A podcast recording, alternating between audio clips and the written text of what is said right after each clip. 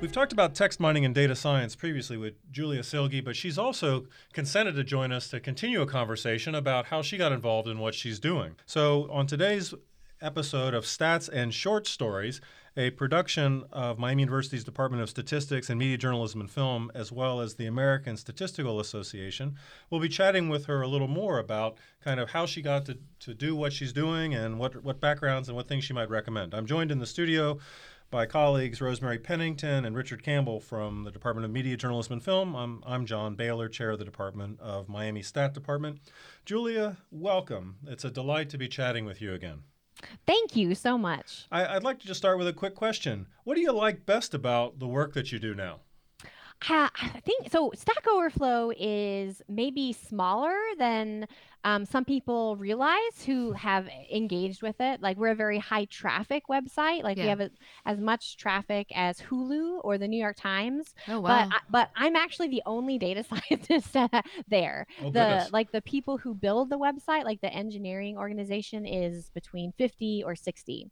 So I think what I like most about it is how much impact I have when I um, when I build a model or I do a statistical analysis and and deliver it to someone like a product manager or a software engineer or um, or even a like a C level person in my organization they they pay attention and um, usually usually do something with it like like like change how something is built or how some something is organized and so that that high level of impact is super motivating to me Julia, I know you've done work on uh, text mining. So, my question for you is uh, for a scholar, maybe who's not as familiar with R or the statistical stuff you use, but who is interested in analyzing text, I would say I am one of those people. What advice would you have for them uh, as they try to jump into this space?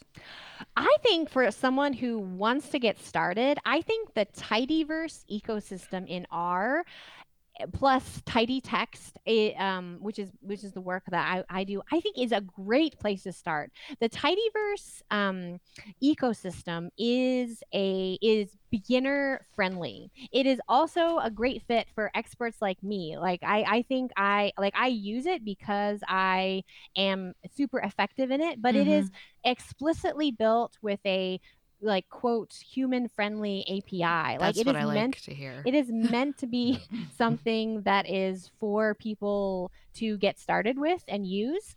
And and my work around text is is explicitly built to be part of that. Um, and some resource. So for someone who wants to get started, I would um, I would recommend um uh so so hadley wickham's book r for data science like to maybe look at the first couple chapters of that. So that is um entirely online free and mm-hmm. online mm-hmm. and then um, my book is called um uh, that i've written with my collaborator david robinson um it's called tidy tech or it's called text mining with r a tidy approach is it's available at tidytextmining.com. The whole book is there. And so to start working through some of that as well. So those would be the things I would I would recommend. What what do you think we should tell our students? You you started your career as an academic and uh, probably had to try to get people excited about uh, uh, data at some point. But what do you what do you think students should be studying undergrads today to start on the meandering path that you that you you took? What would you recommend that they do? So, students who are interested in uh, roles as data scientists, I think um, it, it there it's still a little bit of the wild west. People don't know mm-hmm. it. No, it really is. Like people don't know um, like what who gets to be a data scientist what does it mean it means different things in different places so here are some of the things i think that help people get hired um, um, having something that um, uh, publicly demonstrates the ability to do the job. Mm-hmm. So often, what that means is you have uh, th- there. There's not there's not one single way that um, that this has to be. So I'm about to list off some things, and I don't mean that you have to have all of these things. I mean that you need to have one or two of these things to be able to be able to show someone mm-hmm. like sure yeah i have a degree in stats or um, you know something related but uh, but here is this evidence. So here are some things that could contribute to that.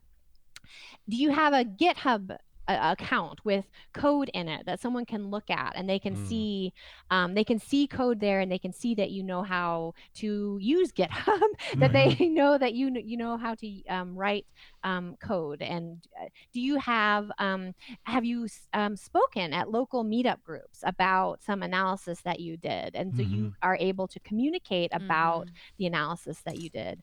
Do you have some kind of um, portfolio or blog um, where you um, have say beginning to end data analysis projects where you may where you use both words text and code to walk through an analysis project and and visualization and you explain about what it is that you that you did so these are these are the kind this is the kind of like um, um, Stack Overflow has this phrase public artifact, and I, I like that. Oh. It's like a public artifact for Mhm. um, for what you can do, and because the data scientist role um, is not 100% defined in the industry currently, and and the training for it isn't really standardized. I, I think right now people who are hiring they they have to see those kinds of things to be able to say um, yes, this person is hireable. I, I think you've described just a, a, a brilliant way to, to reconsider capstone experiences for Oh yeah. for our students that are Yeah. interested in analytics and data science. So, uh, you know, that's I think you've got you've given us some great advice, Julia. Oh, excellent. yeah, hey, that's all the time we have for this episode of Stats and Short Stories. Julia, thank you once again for being here. Thank you Yeah. for having me. Sure. Stats and Short Stories is a partnership between Miami University's Departments of Statistics and Media Journalism and Film and the American Statistical Association.